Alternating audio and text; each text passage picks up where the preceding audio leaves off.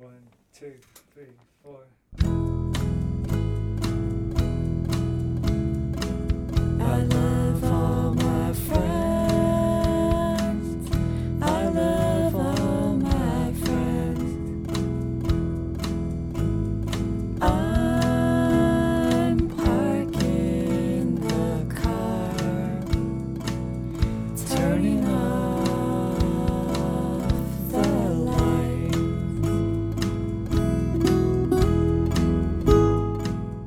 Hello, you're listening to the Skylight Books podcast series.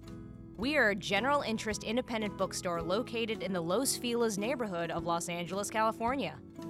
This year, because of the coronavirus pandemic, we've had to close our store and cancel in person events. But Skylight is your neighborhood bookstore, and we are finding ways to create community even while we're far apart. In the coming weeks, we'll be putting out lots of new audio content to help you discover new books, connect with authors, and check in with your favorite booksellers. To learn more about how you can help keep Skylight alive, please visit our website at skylightbooks.com or check out our social media accounts on Twitter and Instagram. You can subscribe to the podcast on Podbean, iTunes, and Spotify. Thank you for listening and enjoy.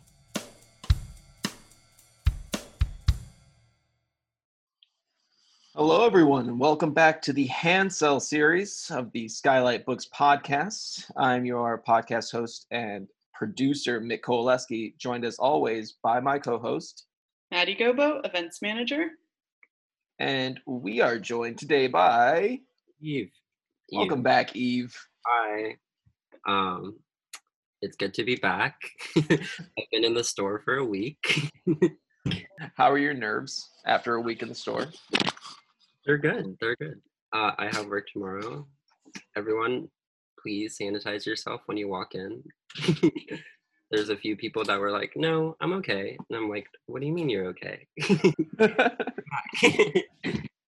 we need like uh to fill like squirt guns with hand sanitizer so that if people don't take it you just give it to them anyway yeah um maybe that's a good place to start we reopened for browsing this Yeah. week Yes. yeah Yeah. Yeah. And 10 to 5 a.m. 10 a.m. to 5 p.m. every day. We are now open for masked and socially distanced browsing. Mm-hmm.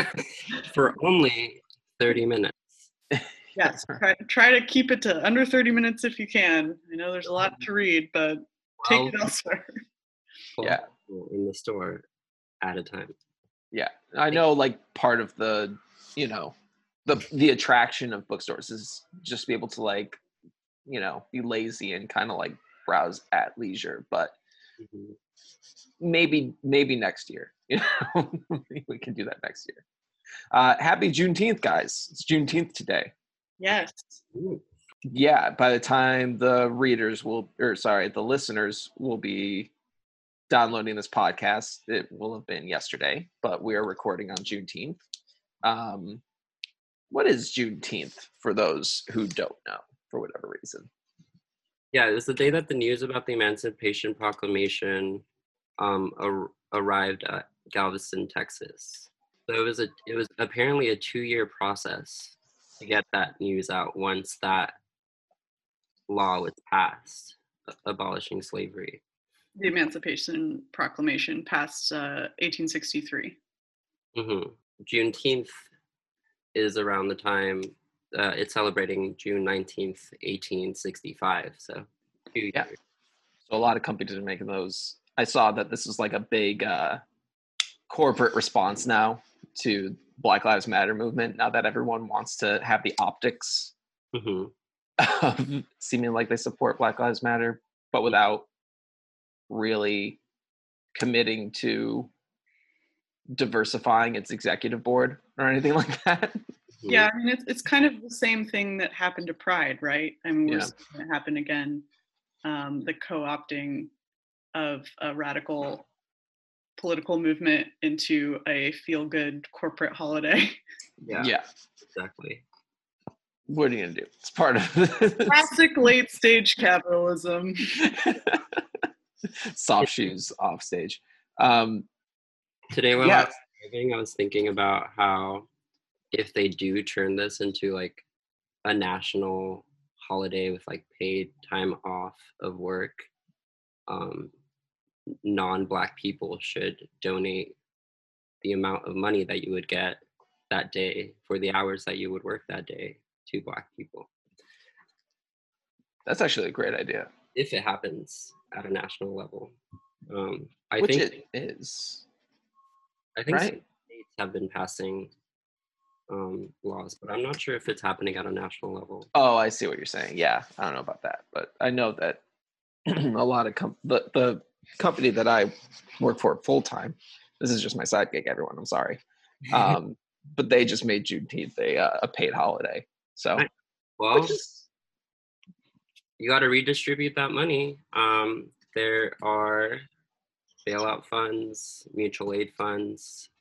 If you go on Twitter, they're all there. Um, so while you're waiting for white fragility to get here, go back here, um, yeah, you should go ahead and redistribute your money. Yes, um, there's a lot of really good stuff happening today, and I'm hoping uh, going on into the future. Um, right now, today, Libro.fm is donating 100% of proceeds from the sales of audiobooks to Black-owned bookstores. Um, so you should definitely buy from them. Uh, you can also, you know, at any time make your purchase on Libro go towards a Black-owned bookstore. You just select which bookstore you want. Um, and bonus, all those books you want that you can't get right now, you can get as audiobooks. um, and you know, you can just put them on in your headphones and and and do your reading that way, um, and not worry about where your books are. 'Cause, uh, I should say, you know, from a business standpoint, um, book distribution right now is a total mess. Uh, and especially because of this surge of interest in um, anti-racist books the publishing industry just wasn't prepared for it they didn't print enough copies Mhm. uh, of these books and so they've sold out at all of our us warehouses which means the publishers have to reprint them and all of the printers are in china so Mm. if you ordered one of these books from us and you have not heard anything for several weeks or you've just heard that it's back ordered that's what's going on right now um, and there's really nothing we can do about it unfortunately. But there are lots of other ways to get access to this information. Just keep that in mind. Um, you can get ebooks you can get audiobooks you can check them out from your local library. Um, libraries have been offering um, a, a lot of extra great content um, including films and, and tv shows and all kinds of good stuff. Um, so you know if you if you want to do the reading it's it's accessible even if you can't get the physical book. Um, you just have to be a little bit creative. Yeah, everyone should should educate themselves and i feel like it's a really exciting time right now. I feel like a lot of people are getting radicalized. Um but yeah. Yeah. Um, i wanted to point mention we have uh, a new initiative. We're on the event side of things um, we just switched our virtual events over from zoom to crowdcast um, which is great and really smooth and easy to use. And uh, so i just wanted to put out a call for um, virtual events from local black and brown authors artists community organizations. Um, i'd really like to hear more from from those communities uh, you know i get a lot of pitches from mainstream publishers and um, i get a lot of pitches from white authors promoting themselves uh, but i'd like to hear more from people who don't have the big machine behind them. Um, so if you have an idea for an event or you know someone who does um, please email me at events at skylightbooks.com i want to hear from you. I've got plenty of dates. Um, i've got the platform. You can host up to 100 people on crowdcast doesn't cost you anything um, you can use our account and we'll promote you um, so yeah that's that's a genuine offer i really want to hear um, from from our community right now and uh, try to use our platform to amplify your voices Right on. And uh, you're you and Eve will both be coming back later on this episode for an interview, correct? hmm Yes, uh, we had the wonderful good fortune of talking to William Johnson, the deputy director of Lambda Literary. Um, I'm obsessed with Lambda. They do so much good work.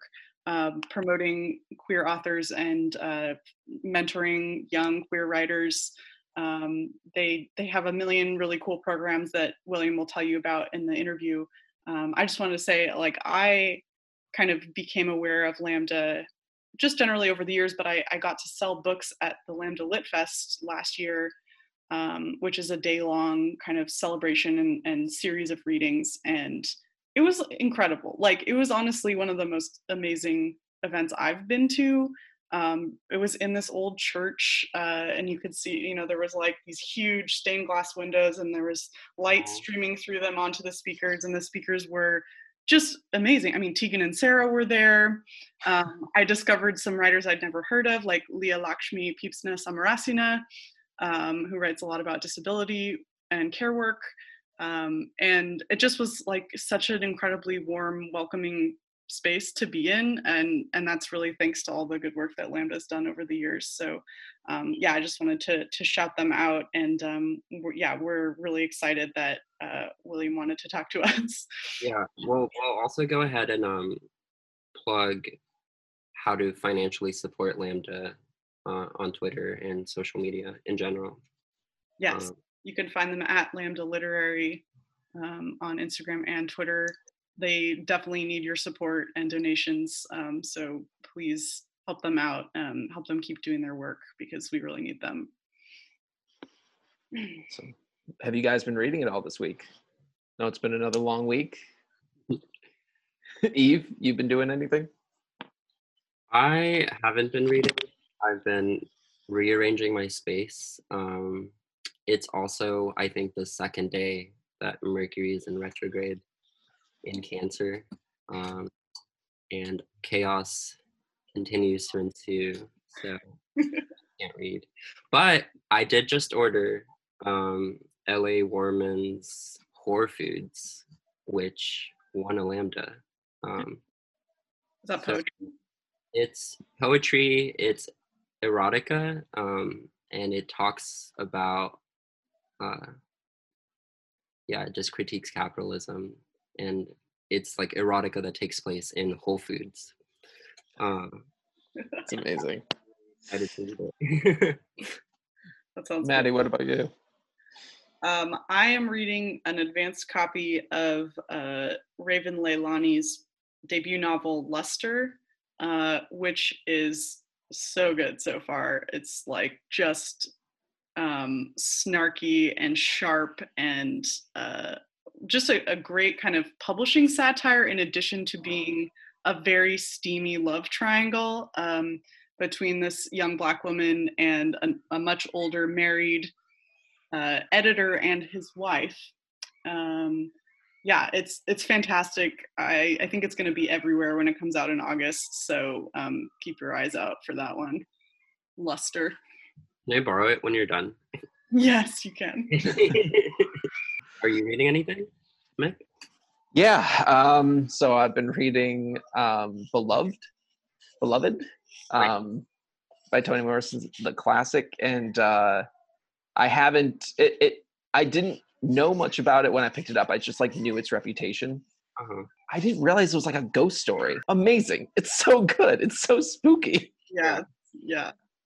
I was so pleasantly surprised, and like I like she can do whatever she wants in whatever genre she wants, and I'd read it. But it was just such a pleasant surprise, and yeah, been re- really enjoying that so far.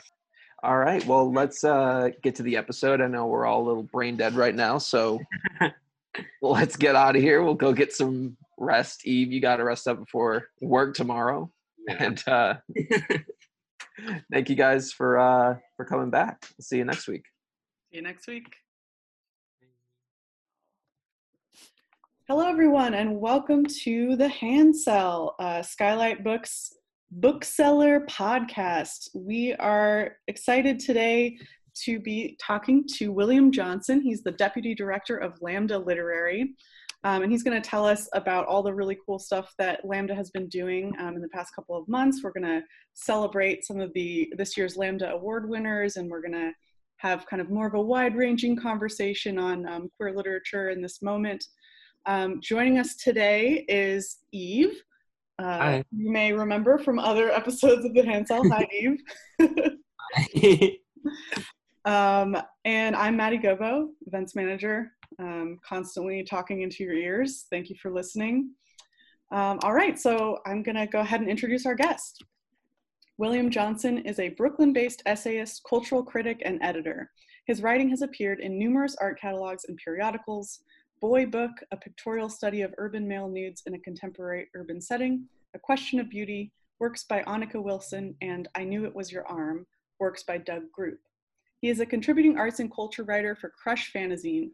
He is also the editor and publisher of Mary Literary, a literary journal dedicated to showcasing queer and gay writings of artistic merit. William, welcome to the podcast. Hey everyone, thanks for having me. Thank you for being here. Um, I'm so excited because I just love the work that Lambda does, and um, I just I want all of our listeners to hear about it and uh, and know what you guys are up to. Um, so th- yeah, thank you for coming on. Um, let's get started by uh, kind of giving our our listeners an overview of what Lambda Literary is, um, who you guys are, what do you do, and why should we be paying attention to what you're doing? Okay, um, well, Lambda Literary is an organization that's dedicated to promoting GLBT literature. And we do that through several programs. Um, we have a writer's retreat, which is a master class for emerging LGBTQ writers. Um, that happens every summer. It usually happens in August. It is not happening this year. Um, so we are rescheduling it for next year. Um, and there are cohorts. So there's like a fiction cohort, a poetry cohort, a YA cohort, nonfiction, um, play, playwriting, and about 62 emerging writers um, have a kind of week-long intensive masterclass with some of the best writers, the best LGBTQ writers in our community. So like for example, like Saeed Jones is teaching nonfiction next year. Sam Ace is teaching poetry. Um, Nicole Dennis-Benn is teaching fiction. It's um, it's a really dynamic program. Wow. Um, we also, yeah, we also have a writers in school program that's based in New York. So we bring books into um, the public schools. So we have a partnership with the Department of Education in New York, and we bring in YA books and authors um, to talk about their books. And we have a website, which is reviews, interviews, um, and just really is a place where we can center LGBTQ literature and really elevate those voices that often don't get picked up by other um, publications or get reviewed by other publications. And we have our most well-known program, which is the awards, which honors the best in LGBTQ literature in a given year. And those winners were just announced at the beginning of June. Yes. Um, so normally you would have had an award ceremony, but you had to kind of scramble and, and take it online. So how was how was kind of the process this year for award? Oh gosh, you know, it was devastating in the sense that, you know, it's a it's a it's one of our biggest public programming, you know, and and and it's a real kind of just this real moment where we can come together and commune over just a love of writing and, and the love of, of, of writers. So we really had to pivot. So we took it online this year. Um, and we kind of made it a, a, a digital celebration in that we had our speeches um, taped and posted on the site and we really tried to showcase the books and some publications picked it up and you know we we we, we actually did get oddly enough um, we got a little bit more press than last year. So you know we went through the analytics so that's good. But it's always nice to have kind of a, a in-person kind of celebration. Yeah, I was wondering because I've heard I've heard writers refer to the Lambda Awards as the gay Oscars. yeah. I was wondering if people uh, dressed up for the virtual ceremony like they would. you know it's it's you know, i say it's queer you know it's queer flair. You know it's like it's it's some people in you know just fantastic kind of rainbow finery and other people more casual but it is um, a testament to queer creativity the outfits i will say hmm for sure. Um, do you want to talk about any of the the award-winning books this year? Give a little love to any of those. Yeah, I mean, I will. I mean, I've, I've been thinking a lot about you know, I've had a lot of time to think, you know, and, and we're all kind of sequestered away. So it lets us kind of sometimes focus and just sit with our thoughts for a second. So I've been thinking about some of the common themes that are running through this year's winners, um, and in also relationship to Pride Month. And so first, I just want to say that you know the the awards really kind of just demonstrate kind of the breadth of kind of queer imagination. Um, but one of the things I'm seeing in in this year's kind of winners is that um, kind of just looking at how these writers are really trying to claim and center their desires and kind of you know and, and agency in a in a world that's like despite you know recent advances um, you know there's really kind of these cultural and institutional challenges for us to have agency around our desires and um, our rights. And i think a lot of these books this year kind of represent that um, in different ways. So one of the books that i love this year was you know we laughed in pleasure. It's the selected diaries of lou sullivan. And like I said, it goes back to desire. And it's really about Lou's romantic desires, Lou's desire to have some sense of, of agency around their identity. And it was, re- it was really from a really personal place because it's, it's Lou's journals. Um, Lou Sullivan was a trans man um, who sadly um, died of AIDS at the, be- at the at, you know at the beginning of the epidemic. So these diaries are both like a snapshot of just him dating and trying to understand and grapple with his identity, um, but also really him challenging some kind of social norms around what it means to be a trans man um, in the second half of the 20th century. So that book kind of signifies a lot of the things I'm seeing is that you know we're we're we're trying to make our voices heard and known Mhm. and really, really, really, really, really trying to navigate our our desires in a culture that is in opposition to them. Yeah, especially in a moment where like trans rights are still being withheld at a federal level. Um, I think that's really important to center those narratives. It is, and it's not just about. I mean, and it's powerful, and it shows you. For me, I was reading it and just reading about kind of Lou's dating struggles. It's like, oh my gosh, how long has this been going on? It's my dating struggles, like now, and you know, so that kind of just like powerful, personal. You know, it's it's not just about virtue; it's about humanity, and that was what's so powerful about um, Lou's book. hmm Yeah, I think there's like a real actual world creation power to to queer narratives where um, when a queer person can write about their experience, they're actually building a new sort of facet to the world. Um, and that that feels very powerful to me. I was thinking about Jordy Rosenberg's um, Confessions of the Fox, uh, and and like how how that book kind of makes that very literal. Like Right. we're rewriting the diaries of this folk figure and in doing so creating an entirely new world that exists within our own um, Yeah. mhm.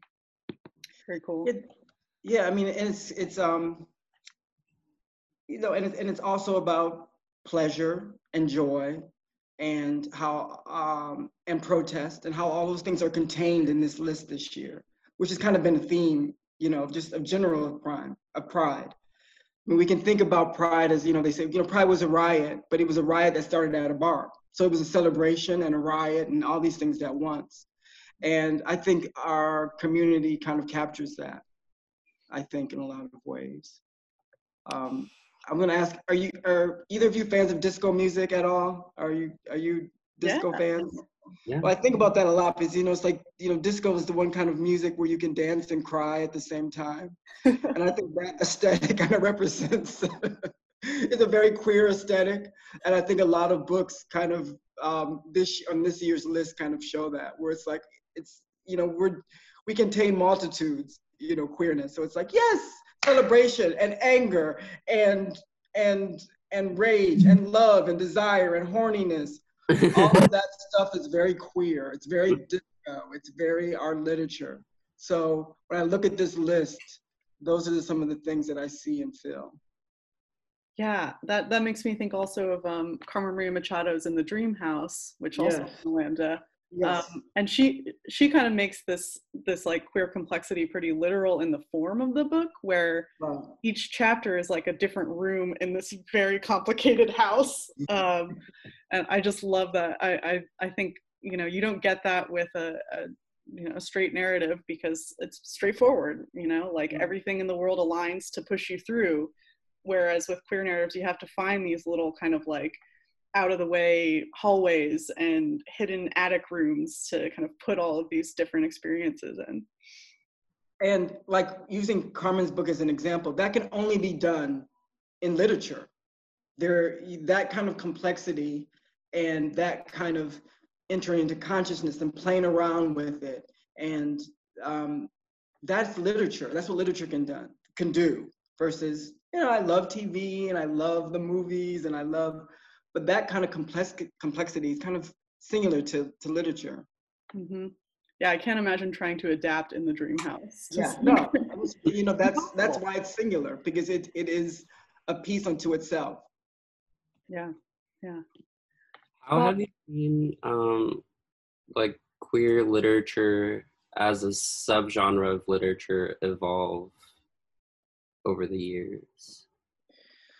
Well, I think what you're seeing happen is that we're really kind of changing the idea of what the master narrative is. And even within queer literature, we're changing the idea of what of what the master narrative. Um, because when I was coming out, you know, it was like, okay, there was maybe James Baldwin and a lot of cis white gay men and cis lesbians. Mhm. So the idea of queerness is kind of transforming our ideas of what the master narrative is and can be, or the idea of the master narrative at all. I Mhm. think is kind of powerful about about queerness. Kind of this dismantling of our ideas of what a canon is or can be or should be. I think is really queer, and it's happening constantly with Lambda. We always like we're reevaluating like what is what are we doing in terms of our ideas around the master narrative. Mhm. I don't know if that answers your question. Yeah, yeah. Um, I'm curious, like, how do you see Lambda's role in relation to the publishing industry, um, and and in terms of the queer narrative and and and kind of broadening that out? Well, you know, it's it's it's interesting because you know we like to think of Lambda as like okay, we work with writers throughout their career. So we like the emerging writers, right? So that's helping kind of cultivate voices who are starting out in the in the writing career. We do and readers. So that's through our website and through our Writers in Schools program, and also through our awards? By by list recently we've been doing more work with with with publishers and as advocates um, which i think is going to be key in going going back to kind of rethinking what is um, the master narrative Mhm. we haven't in the past done a lot of work around kind of like you know cultivating agents and editors but i think that's the next step in terms of kind of changing some of these power dynamics i think it's i think Mhm. that's the key that we're really just now starting to kind of get into Yeah. because we've really been focused on writers and cultivating writers and readers. But now, you know, the next step is looking at the publishing industry. Yeah. And that starts with editors. I mean, it's great you can have a queer book, Mhm. but if you can't have find an editor who can edit it in the vernacular, or then it's, you know, it's, it's the structure can't support support the artist, and we're, we we we might be prone to failure. Mhm. And that goes for agents too. Yeah, yeah, and you were saying that Lambda also does kind of its own sort of reviewing of of queer books that maybe don't get picked up by the mainstream media, which I see as as kind of feeding back into the publishing industry as a, another kind of indirect push towards change. Yes. Mm-hmm. And you know, our site also, I mean, people have gotten agents to write writing on our site. So that has happened where someone's like, oh, I love what you've written and can I see more pieces? So there is there is that aspect of it. But you know, it's really we have to really start looking at these ideas of gatekeepers and what does that mean, even internally, because I'm a gatekeeper and I have my own biases and blind spots. So um, understanding that and navigating that, and also challenging other organizations and agencies and publishing organ- or, um, publishing bodies to do the same. Yeah, and I think we're in a really good moment for this push, especially, you know, with kind of the COVID shutdown, everyone's having to reevaluate their practices. And then also with the Black Lives Matter movement happening, everyone's kind of reevaluating their corporate uh, politics. Um, and the publishing industry is, I would say, quite overdue for that. Um, so do you see Lambda as, I mean, you, you mentioned you want to go straight into the editors and agents, but how do you see Lambda kind of taking on that role? Um, You know, it's a work in progress. You know, one is, I think one thing is, is reach out to the stakeholders who are there because they they exist. There are gay editors and, and gay agents and queer agents and black agents and cultivating them and working with them to see what we can do. Um, you know, so right now it's like, I don't have the, I wish I had the magical answer. Um, I don't, but the first step is reaching out to things that already exist and seeing how we can replicate them or things that exist in a sense of equity and see how we can um, replicate those moments of equity or what we can do to replicate those um, those those positions and see what happens. Um, can you tell us a bit about just kind of the state of the the organization right now how you guys are um, adapting to everything moving online well, i mean I, if i was gonna you know honest honestly the you know the pandemic had a devastating impact on us because it it stopped all of our programming. Mm. so the first time in the history of our organization we had to cancel the Lammys which is a significant fundraiser for us. Um, we had to suspend our writers in schools program um, because the new york school system was was you know was in is in flux in terms of going virtual um, and then we had to postpone our writers retreat. So we lost a lot of revenue to keep our programming going. We did do a very successful crowdfunding. So that was, it was like our community really stepped up. They don't want to see Lambda disappear. So we did. Um, so now we need, we're now we're pivoting virtually and doing fundraisers, um, which so far have been a success. But um, you know, we still need, we still need to um, continue to raise money to keep our um, organization going. do you have any upcoming uh, fundraisers or virtual events our listeners should Oh. know about Funny you should ask that because the answer, the answer is yes, yes, yes, yes, yes, yes. We have, um, we are doing, all this month, we are doing a series of Pride readings. Um, they are sliding scale, so you can pay what you want. And they are happening, there's at least two to three readings a week this month. You can go to lambdaliterary.org. Um, I know our final event, the, the grand finale, is um, with uh, Jane Wagner, Lily Tomlin, and Hilton Als wow oh my gosh So i'll be there up. But before that, we have great, we have great um, re- readers. Um, um, Cyrus Dunham is, is next week. We have Nicole Byer. Um, we have Kristen Arnett. So there's, it's a great lineup. Um, but yeah, so that's why you can support. You can sign up for the the readings and donate if if you are if you are if you are able. Yes donate everyone listening Yes, you can just go to lambdaliterary.org. It's on the front page of the site. You'll see it. It's there waiting for you. Just come in and join the virtual readings and discussion. Go ahead and tweet about this um, today and when we post the podcast. Thank you, thank you, thank you, thank you, thank you.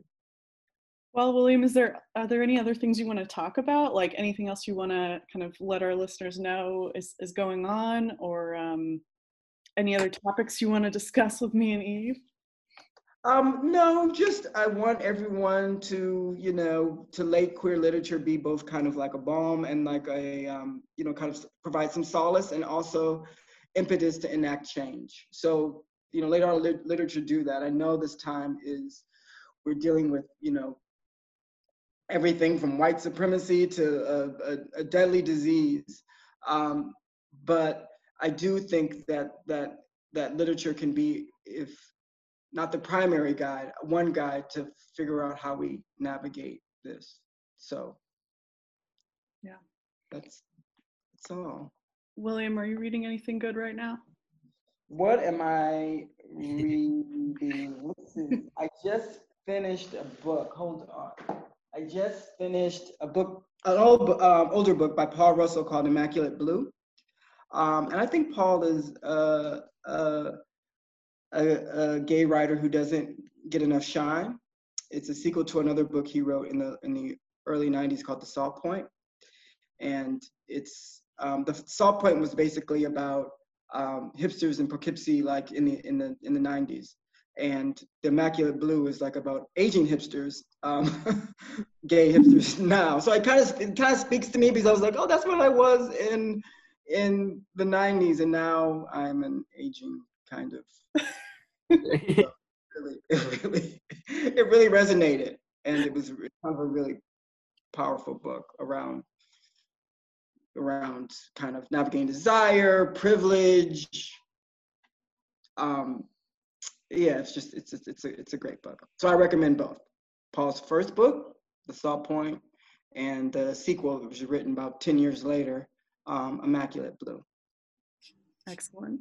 All right, William. Well, thank you so much for joining us today. It's been great talking with you, and uh, we hope that um, Lambda can keep doing all of its great work. Listeners, that's up to you. Donate, support. Show up for their Please, listeners, please donate, support. Thank you, thank you, and thank you, Skylight. Thank you for You're very for, welcome. for hosting me. Of course. Thank you for listening to the Skylight Books podcast series. Please don't forget to visit our website at skylightbooks.com and make sure to follow us on Twitter and Instagram.